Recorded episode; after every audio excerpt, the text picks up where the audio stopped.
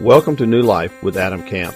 This podcast is a ministry of Rosemont Baptist Church in LaGrange, Georgia. Please visit us on the web at rosemontchurch.org.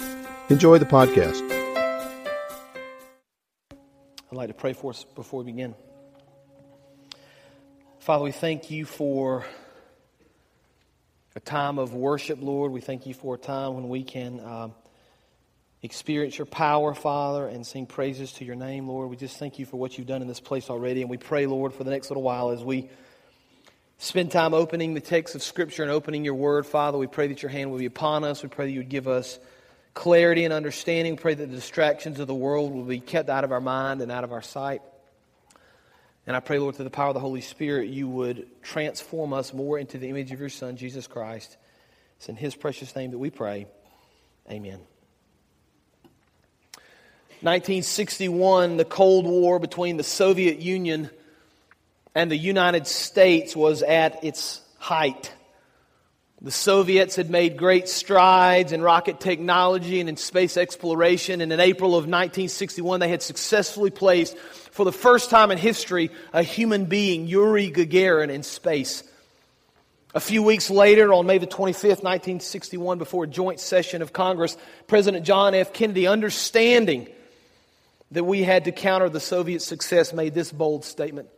I believe that this nation should commit itself to achieving the goal before this decade is out of landing a man on the moon and returning him safely to the earth. Now, the next nine years were filled with great success and great disaster as both the Americans and the Soviets raced to take the leadership role in space exploration. And then on June the 16th, 1969, almost a decade after Kennedy made his famous remarks from the Kennedy Space Center, the mighty Saturn V rocket, the tallest, heaviest, most powerful rocket ever brought to operational status, lifted off to begin a three day journey to the moon. Now, the men and women at NASA had done thousands of hours of calculation. They had planned every moment, they had diagrammed every component, they had contingency plans for anything that could possibly go wrong, and they were ready. But even with all the training, even with all the preparation, there were those who weren't certain it would work. Would the rocket fail? Would the moon's surface be able to support the lunar module? Would this actually be able to be accomplished? There were millions of things that could go wrong. But when Neil Armstrong, Buzz Aldrin, and Michael Collins lifted off that July morning, 1969, it was for them very clearly a journey into the unknown. Now, for so many of us, our spiritual journey is unknown. We desire to know God more. We desire to seek Him more. We, we, desire to hear from Him and understand Him. And yet, for so many people, spiritual depth seems just out of reach. What if I told you that there was a clear path? What if there was a way to know God's will? What if there was a way to hear God's voice? What if there was a, was a way to experience the joy of Christ and to courageously do the will of God? What if there was a clear path and yet it remained unknown to most? Wouldn't you want to find that path? Wouldn't you want to take that journey? Welcome to week two of what we're calling the Into the Unknown sermon series. It's a series over the summer for the next five weeks where we will examine Scripture to try to understand and map out and then walk through a path that will lead us deeper into our walk with Christ. Now, I used the phrase last week of unlocking a door. I think every week we will unlock another door that will help us understand more about Christ's love, more about Christ's commitment, more about what the Lord has called us to do. Some people have called this spiritual disciplines. Others have called it a path to righteousness. Whatever phrase or term you want to use, over the next five weeks, we will delve into the depths and the riches of God's love. But I want you to hear, hear me and understand something very clearly as we begin this journey. I want this for you over the course of the next several weeks to be so much more than just a sermon series. I want this to be so much more than just words you hear. So we've given you some very tangible things.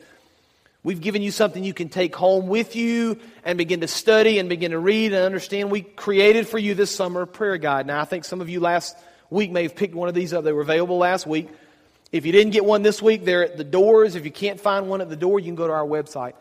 Under resources, there's a list here for the prayer counter. You can print out the whole thing for the month of June and July. But the, here's the neat thing about this prayer guide it's not a generic prayer guide, it's specific to the needs of our church. And so each week you're going to see specific things within this prayer guide that relate to exactly what's going on in our church right now, things that we need prayer for. Now, last week we began by looking at the importance of confession and repentance and prayer. And so we gave you in our prayer guide last week specific parts of Scripture that you can read and study that related to repentance, that related to confession. This week, today, I'm going to be talking about meditating on the Word of God, and there's specific references in the guide to meditating. And then next week, I want to clue you in because I want you to kind of be prepared for what we're going to do next week. Next week's going to be a little bit different. I'm going to preach on fasting, and then we're going to offer you an opportunity. In fact, I want to challenge every family to do this. I'm going to challenge you, not this week, but the next week after the sermon on fasting, to at some point during that week as a family to fast. Now you say, I'm not, I'm not familiar with fasting. I don't know what that means. We'll talk about that next week. We'll explain what that means. We'll help you better understand that next week. But I'm going to specifically talk next Sunday morning about Ezekiel and the fast that the Lord commanded him to do. And it's very interesting because the Lord gave Ezekiel a very clear picture of what his fast ought to be. And he said to Ezekiel, You need to eat this certain kind of bread for 390 days. And within Ezekiel, in the text of Ezekiel, is the recipe for that bread. It's right there. So there's a company in Atlanta that actually makes this bread. It's called Ezekiel bread. So we've talked to this company, and we're going to, if you're interested, we can purchase for you one loaf of bread for your family. It's $5 a loaf. That'll include getting it down here. You can pick it up at the church. My family will buy one. And not this week, but the next week. We'll take probably a, a, meal or maybe one day. It depends on how we feel the Lord leading us. And we'll eat only that bread. And we'll read that passage of Scripture and we'll talk with our children about fasting and the importance of fasting. And we'll ask the Lord to work and speak to our lives and in our hearts through that process. So you be in prayer for that. You be in prayer for what the Lord would lead your family to do and whether or not you want to partake in that Ezekiel fast in a couple of weeks. I want you to know, I want you to hear me clearly. There's a clear path to knowing the will of God. There's a clear path to hearing His voice. There's a clear path to walking in righteousness. And so, together today, we're going to continue that journey into the unknown. If you have your Bibles, I'm going to invite you to open to Psalm chapter 1. Psalm chapter 1. By the way, dads, how about Father's Day? We have a big rocket on the back screen taking off for the sermon. Did you like that? I thought that was pretty sweet. Happy Father's Day. Now, Psalms is a collection of poetry written by authors that we're familiar with David, Moses, Solomon. And the incredible thing about the book of Psalms is it's really filled with prayers. And it's filled with calling upon the name of the Lord to guide us and to give us strength. And if you spend any amount of time reading through the book of Psalms, if you spend any amount of time studying or praying through the book of Psalms, you will see that it will lead you to worship. It will lead you to understand more about the depths of the Lord. So we're going to begin this morning in Psalm chapter 1. We're going to focus on the first three verses. Psalm chapter 1, beginning in verse 1. We have the text on the screen as well. Blessed is the one who does not walk in the step with the wicked, or stand in the way that sinners take, or sit in the company of mockers, but whose delight is in the law of the Lord, and who meditates on his law day and night. That person is like a tree planted by streams of water, which yields its fruit in season, and whose leaf does not wither. Whatever they do prospers. Now, I want to focus this morning on these first three verses. There are actually six verses in Psalm chapter 1, and there's a very clear division. The first three verses are about the blessed man, the last three verses are about the wicked man. I'm going to focus on the first three this morning because I think they'll paint for us a very clear picture. I think they'll give us some very clear, very tangible steps that we ought to be taking to deeper our walk with Christ. And here's the first point I want to make. Here's the first thing I want to draw out of Psalm chapter 1, beginning in verse 1. In our journey to know God more deeply, number one, we must flee from evil. That's what the scripture teaches. In our journey to know God more deeply, we must flee from evil. Very simply, I want to be very clear here. If you expect to deepen your walk with Christ, you need to remove evil from your life. If you expect to know Christ more and deepen your roots and your love in His grace and in His power, you need to actively flee from evil. Now, there's a very interesting progression in verse 1 here that the writer gives us that you may not have noticed in the first reading. I want to read it to you again and kind of highlight this progression. The Bible says in Psalm chapter 1, verse 1 Blessed is the one who does not walk, there's number one, in the step with the wicked. Or number two, stand in the way that sinners take. Or number three, sit in the company of mockers. There's this progression walk, stand, and sit. Now, you may have noticed the pattern as we read through it. It may not have meant a whole lot to you. You may see the pattern walk, stand, and sit, and you may not think that's a big deal. But here's why this is so very important to us. When we talk about sin in the world and we talk about evil and we talk about the effects of sin and evil on our lives, sin in our lives is always a very slow progression. You understand that? It always enters in a very subtle way. Let me tell you what I mean. Most people don't begin to walk into some sort of a sin in their life understanding that it's one day going to ruin them. They don't wake up one morning and go, I wonder what I could do today to ruin my family. I wonder what decision I could make today to ruin my life. I wonder what decision I could make to, to cause grief and heartache to all those that are around me, all those that love me, all those that support me, my family and my friends and my coworkers. I wonder what I could do today to walk into this sin that would just mess up everything. People don't do that. There's a subtleness to sin that's very dangerous.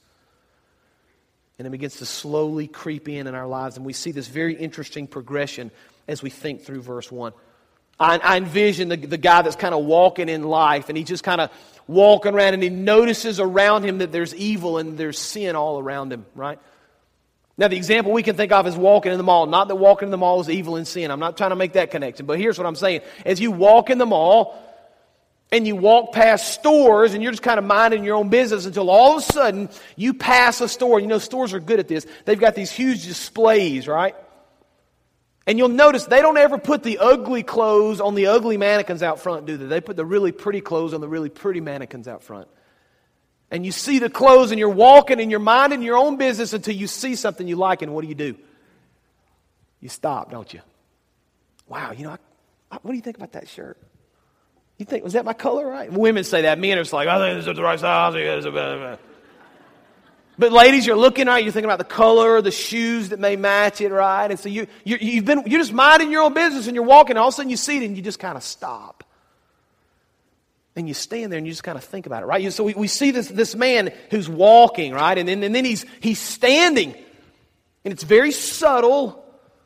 Doesn't necessarily happen quickly, but it happens, and he's standing. And all of a sudden, you've been standing there, and you realize you've been standing there for two or three or four minutes, and all of a sudden, you're, you're kind of part of it, and now you walk into the store. Now you're kind of sitting among it, right?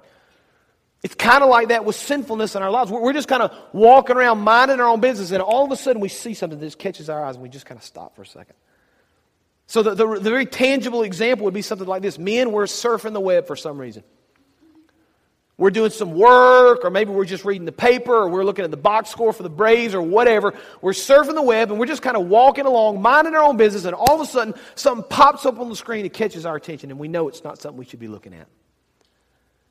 And instead of just continually to, continuing to walk on and ignore it, what do we do? We stop. And we stand. We begin to think, right? We begin to, begin to process. And we, one minute leads to two, and two minutes leads to three, and all of a sudden we've clicked on it, and we're probably on a page we shouldn't necessarily be in. And before long, we've been there 30 minutes, and we're just kind of sitting in the middle of this. It's the progression that we see in Psalm chapter 1. It's very subtle, it's very clear, and it's incredibly dangerous.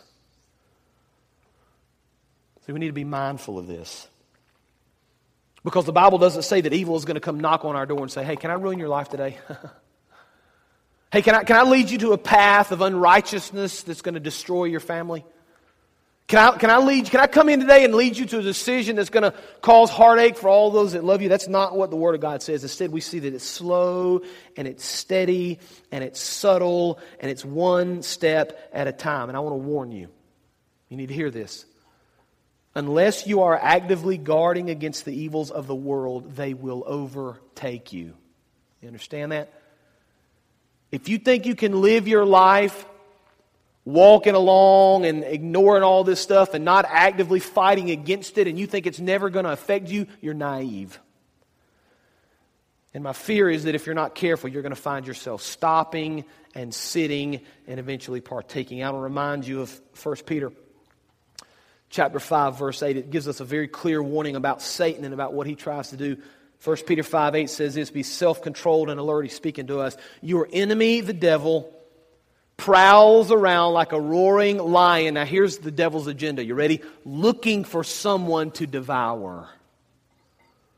See, if we're going to grow more deeply into the things of God, we must flee from evil. You understand that? It's not passive, it's active.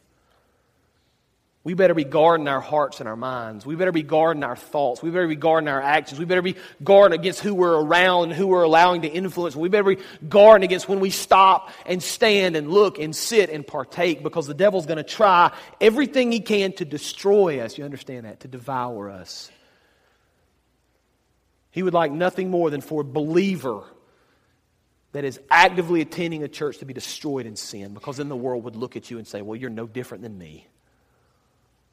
You don't have anything that I need. I'm not going to do Christianity because you're just like everybody else. That's what the devil wants, and so we must be on guard. I want to read for you what one biblical scholar said. I just think it's really interesting.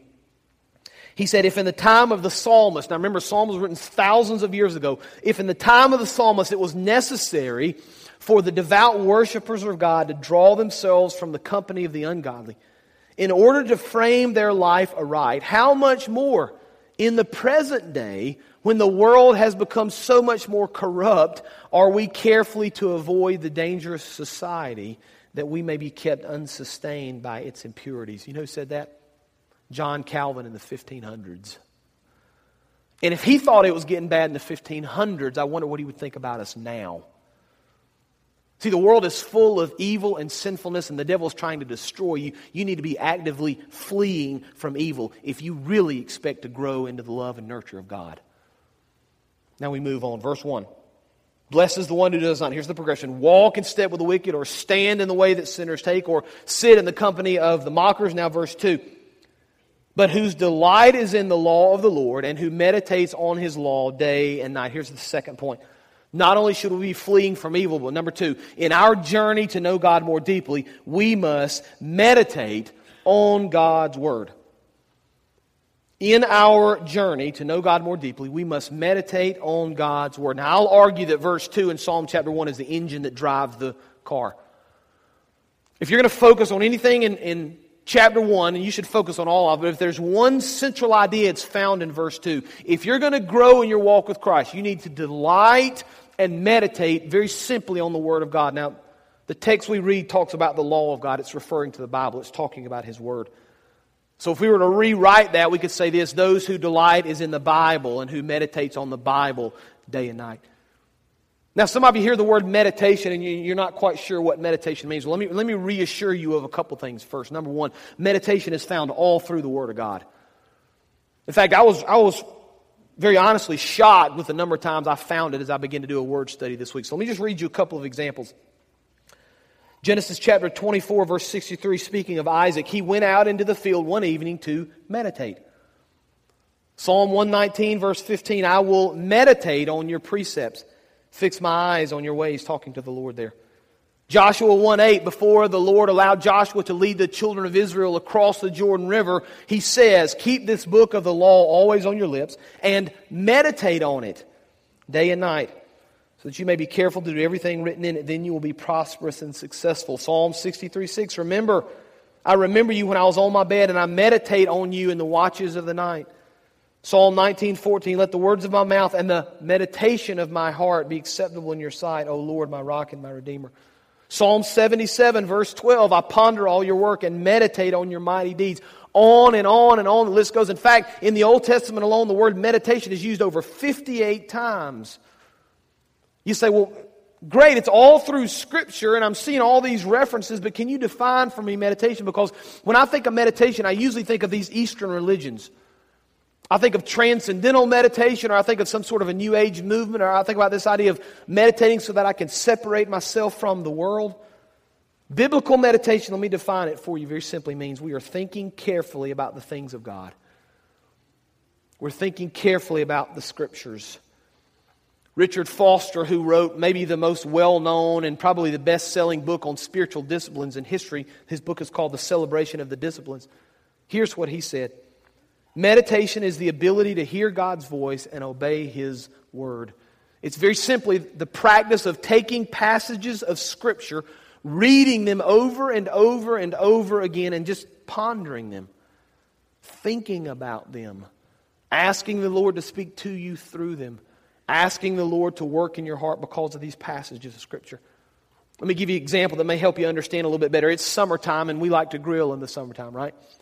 Now, My grill's getting a little bit old, and so I have to be careful because it's kind of dangerous, right? And I've had it a few years, and things are rusting and things are kind of falling through, and the grate is pretty rusty. And since nobody likes rust on their hamburgers, I put down aluminum foil. That's what I do. So I put down aluminum foil, I fire it up, I get everything ready. But before I can cook on my grill, I like to marinate things.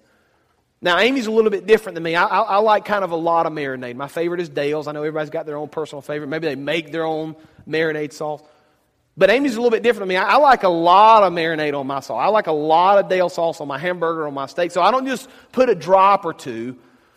I don't just put even a little spoonful on the top and you know, kind of rub it around nice and let it sit for a couple minutes. I will literally fill up a container full of Dale sauce and submerge my steak in. Does anybody like it like that? Anybody? Yeah, a couple of you.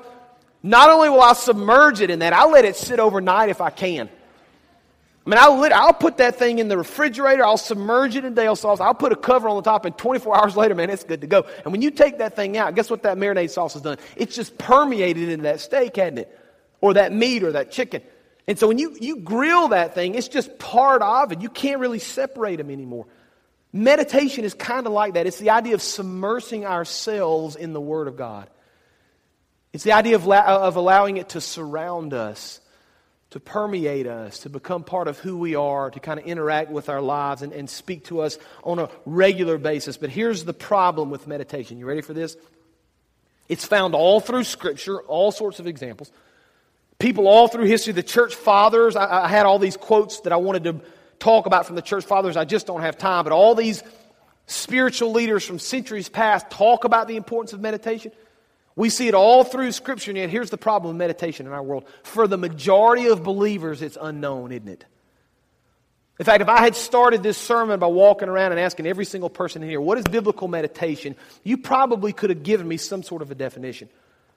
If I had then asked you, when's the last time you actually meditated on some scripture, I bet most of us have never even attempted it. Now, here's what we do, and this is important. I'm not minimizing this, of course. But here's where we start. We start by reading the Word of God, and we should certainly do that, of course. If you take it a step farther, some of us may spend a little time memorizing or even studying some of that Scripture. But I bet none of us, or very few of us, have ever taken a lot of time to just meditate on that Word. To just reread it over and over again, to, to go away for a period of time and think about it. Lord, what does that mean to me? How should I apply that? And then come back and read it again and think through it again and ask the Lord to speak to you. That's what biblical meditation is. It's taking these texts of Scripture and thinking through them and praying through them and uh, allowing the Lord to speak to you in mighty and powerful ways. But I know meditation is kind of foreign to us, it's unknown. That's why I included it in this series because I really believe it's a key that will unlock a door for us. It's a key that will unlock a door to a deeper understanding of who the Lord is as we meditate on His Word and we allow that Word to permeate through our lives. So I'm going to give you six very practical things you ought to do. I've said from the beginning that this sermon series is going to be very practical. There's going to be some tangible things you can do in your life to better understand how to deepen your walk with Christ. So I'm going to give you six very clear things right now that you ought to do in order to meditate. Six things I want you to see. I've got them here on the screen for you. the first thing you ought to do, very simply, is just pick a passage of Scripture. Now, if you're writing stuff down, you ought to write this down because this is, a, this is a clear path for us. You need to pick a passage of Scripture. That can be a passage that you like personally. It can be a passage of Scripture that maybe the Lord has revealed to you. Sometimes we deal with certain situations, we have certain problems and issues in our lives, and maybe one passage of Scripture has spoken to us very clearly. Use that passage. It doesn't matter. Just pick a passage of Scripture first. Here's number two Read that passage over and over and write it out on a note card. So far, so good, right? We're not, nothing real difficult up to this point. Not rocket science. We're just writing some verses on a note card. Now, we've suggested for you in our prayer guide this upcoming week that you meditate on Psalm chapter 23. So if you can't come up with anything, you don't have a good example, you take Psalm chapter 23. So I'm going to use that as my example this morning. So let me tell you what I've already done. I've shown, I've prepared for this week by writing out Psalm 23 on note cards. Now, here's what I've done there's six verses in Psalm chapter 23. So, Monday through Saturday, I've written out Psalm chapter 23, verse 1 The Lord is my shepherd, I shall not be in want. Psalm chapter 23, verse 2 He makes me lie down in green pastures, He leads me beside still waters. So, I've got the entire sixth, the 23rd chapter of the book of Psalms already written on my note cards, right? So I've got it ready. Now, number three, carry that card or those cards around with you and look at them through the day. So here's what I'll do tomorrow. I'll have my card for Monday in my pocket and I'll just carry it around with me. I'll fold it up or put it, maybe it's on your phone as a reminder, or whatever's easier for you. And at different points during the day, I'll just pick it out and I'll begin to look at it and I'll read it. The Lord is my shepherd, I shall not be in want. I'll just pull it out when I have a few moments, or maybe when I think about it, or maybe when I'm eating lunch, or maybe when I've got a break, or whatever the case may be in your life. You pull it out and you just look at it and you read it again. The Lord is my shepherd, I shall not. Now, look, we're not doing 50 verses. We're not doing entire chapters. Just pick a verse or two. Make it real simple on yourself to allow the Lord to speak to you. That's the third thing that you do. Number four, after you've got your car, you're carrying it around. Number four, as you read, think about the verse and allow the Holy Spirit to speak to you through God's Word. So read it and begin to think about it. Lord, what would you say to me here? How would you, how would you guide me as I'm thinking about you're my shepherd, Lord? As I think about I shouldn't be in want. Speak to me, Lord. I don't want to just read this and then set it aside and forget it. I want to read this and I want to meditate. I want to think about it. I want to come back to it often. I want to read again at lunch, and then I've got a break in the afternoon. I'm going to read, and I know I've got a break coming up at 2 o'clock. I'm going to read it, and I'm going to spend 10 minutes praying about it. Lord, I want you to speak to me through your word. This is the process of meditation. Number five, repeat the process over and over throughout the day and throughout the week. Don't just do it once. Do it during the course of the day, do it during the course of the week. Meditate. And then number six, move from medication, medication. Listen to me. Meditation to application. Connect your thoughts to actions, right? So you're spending all this time reading, The Lord is my shepherd, I shall not be in want. Lord, speak to me. Help me to apply this to my life. So, Lord, you're telling me that you're my shepherd. That means that you're going to guide me. You're going to provide for the things that I need. So here's how I'm going to apply this to my life, Lord. I'm not going to worry about this situation over here. I've got this thing going on at work, and I know it's a struggle or it's a difficult thing I'm going to have to deal with at home or whatever. And Lord, because you're my shepherd, and you're going to guide me. I don't have to worry about this. You know the beautiful part about being a sheep? You don't have to worry about where you're going. You don't have to worry about what you're going to eat. You don't have to worry about protection. I think so often as believers, we kind of take this model of how we need to live our lives and we just set Christ aside and we set the Lord aside and we try to figure out what we need and where we're going to go and how we're going to fix everything. And the Lord's saying, Look, I'm your shepherd. I'm going to provide for you. I'm going to lead you beside the still waters. I'm going to give peace to your soul. I'll guide you. I'll direct you if you'll just let me. You say, Lord, I've, I've never really thought about applying scripture like that to my life. I've never really thought about the fact that you're my shepherd, and because you're my shepherd, you're going to lead me and you're going to guide me. And therefore, the way I'm going to apply this, I'm going to actively not try to worry about this. And every time, Lord, I try to worry about this situation, or every time this situation pops up, I'm pulling out my verse and I'm going to remember that you're my shepherd and that you're going to guide me. See, it's, it's just the idea of, of taking time and writing these verses down and thinking through and meditating through and seeking the Lord at every possible moment and allowing Him to work in your heart. And I want to guarantee you of one thing. You may be thinking to yourself, I'm not sure I can make that work. I don't. Just try it for a week. Take the 23rd Psalm or uh, take something else you like, whatever the Lord's leading you to do, whatever He's guiding and directing you to do.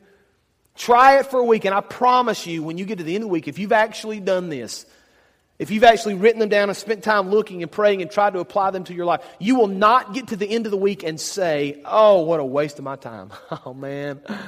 Well, I blew that, didn't I? I wasted six hours of my life this last week by reading and studying. You won't say that. What you'll say instead is, I, I never knew. I never understood the Lord could speak to me like that. I didn't really understand He could be part of every moment of every day of my life just by meditating on His Word and asking. I didn't know He was going to Lead me to that depth of understanding. I think you'll be amazed and I think you'll be blessed if you'll seek Him.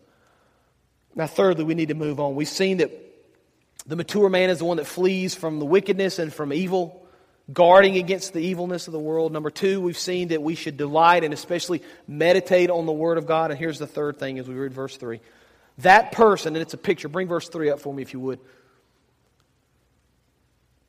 Verse 3 gives us a picture of these this person, the person that has run from evil, it's fleeing from evil, the person that's meditating on the law of the Lord day and night. Here's what that person looks like. Verse 3 That person is like a tree planted by streams of water, which yields its fruit in season and whose leaf does not wither. Whatever they do prospers. So here's the third thing. In our journey to know God more deeply, we must deepen our roots and produce fruit. In our journey to know God more deeply, we must deepen our roots and produce fruit. I love the imagery here. It's so poetic because it's this picture of this mature tree, of this tree with strong roots, and, and it's being nourished by streams of water, which, is of the, which of course is the Word of God. It doesn't wither, and the fruit is growing, and the, and the leaves aren't old, and it prospers in, in whatever it does. And I just see it's, it's such a beautiful picture of our Christian walk and our Christian life, and it's very simply a result of doing the things the Lord has called us to do. You understand that? I think so many people struggle with their spiritual walk and they just can't quite figure out why they're not growing into the man or woman they want to be. They can't quite figure out why they haven't matured beyond a certain point. It's probably because they're not walking down the path of righteousness the Lord has called them to walk down.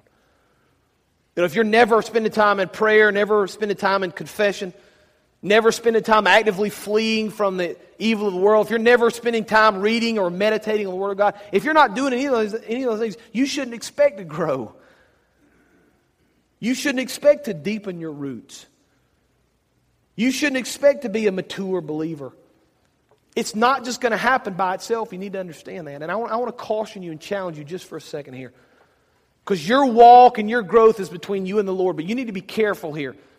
If you've been a Christian for a number of years and you have no visible picture of growth in your life, there's a problem. You understand that?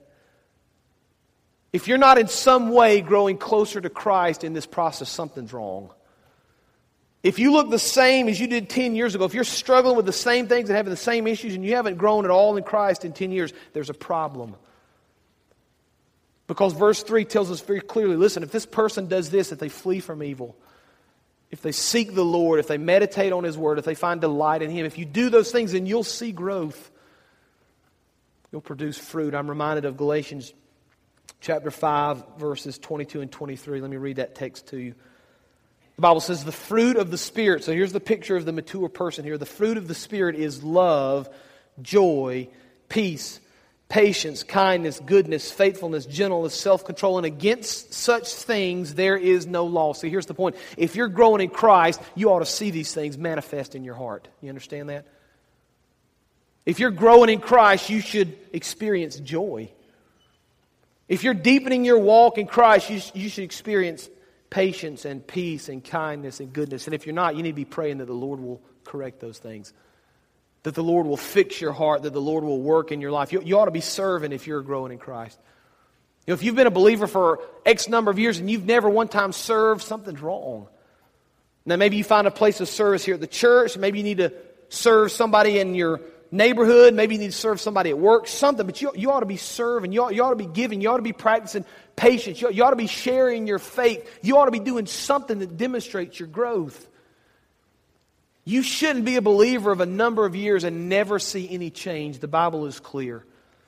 If you'll do these things, if you'll walk down this path, you'll see growth. But here's the problem for so many of us it's unknown. We just don't know why we're not growing. We just don't understand the path. We don't understand what we're trying to accomplish and what the Lord wants us to do. And yet the Scripture give us, gives us over and over just a very clear picture of who we ought to be and where we ought to go. Buzz Aldrin, who was one of the three astronauts that I mentioned, at the beginning of the sermon. He was on that first mission to the moon. He wrote a book called Magnificent Desolation. And in that book, he recounts what happened in the first hours after they landed on the moon. Here's his quote from this book. So, he says, during those first hours on the moon before the planned eating and rest periods. And I, it's interesting, a side note here. They told these astronauts when you land on the moon because you've been up for so long and working for so hard, there's a mandatory seven hour sleep period. And he said, Can you, you imagine we just, we just landed on the moon and they want me to take a nap, right? I, I can't help but look out the window and be excited about all we were supposed to do, but there's this planned period. He says, So before the planned eating and rest period, he says, I reached into my personal preference kit and I pulled out the communion elements along with the three by five card on which I had written the words of Jesus I am the vine and you are the branches. Whoever remains in me and I in him will bear much fruit, for you can do nothing without me. I poured a thimbleful of wine from a sealed plastic container into a small chalice, and I waited for the wine to settle down as it swirled in the one sixth earth gravity of the moon. I thought that was a very interesting idea. My comments to the world were inclusive. I would like to request a few moments of silence and to invite each person listening in, wherever and whomever they may be, to pause for a moment and contemplate the events of the past few hours and to give thanks in his or her own way. I silently read the Bible passage as I partook of the wafer and of the wine, and I offered a private prayer for the task at hand and the opportunity I had been given. At that time, he says, I could think of no better way to acknowledge the enormity of the Apollo 11 experience than by giving thanks to God. What an incredible idea. The first act by human beings as they landed on the surface of the moon was by Buzz Aldrin to give thanks to his Lord through communion. You know, I think there is a clear path to knowing the will of God. I think there's a clear path to seeking Him and to bringing Him glory. I think if we'll spend time with prayers of confession and repentance, if we'll spend time fleeing from evil, if we'll actively meditate on the Word of God, I think if we'll do those things, our roots will grow deeper and deeper and deeper into God's unfailing love. And I believe if we'll do those things, that through God's grace, He's going to allow us to complete our journey into the unknown and know Him in ways that we never thought imaginable. Let's pray. Father, we thank you for your word. We thank you again for the truth of your word, Lord. We thank you for the ability to study and to know you more. So I pray right now you impress upon our hearts the importance of spending time this week in prayer and especially, Lord, in meditation, seeking you, Father, wanting to know you more deeply. I pray you just impress upon our hearts the importance of, as the individual believers, as part of the body of Christ, Lord, that it's important for us to seek you if we're going to move forward as a church to reach the world. So, Father, I pray you would just remind us of who you've called us to be, of what you've called us to do. I pray, Father, through prayer and through meditation this week, you would speak to us in mighty and powerful ways. And I pray, Father, we would, we would walk literally for so many hours into an area of unknown blessing. Areas we didn't even know existed to understand your love and to deepen our walk with you, Father. May you be honored and glorified in all the things we say and do. It's in Jesus' name that we pray. Amen. Thank you for joining today's sermon. We would love to hear how today's message blessed you. Use the contact us link on our website at rosemontchurch.org. God bless.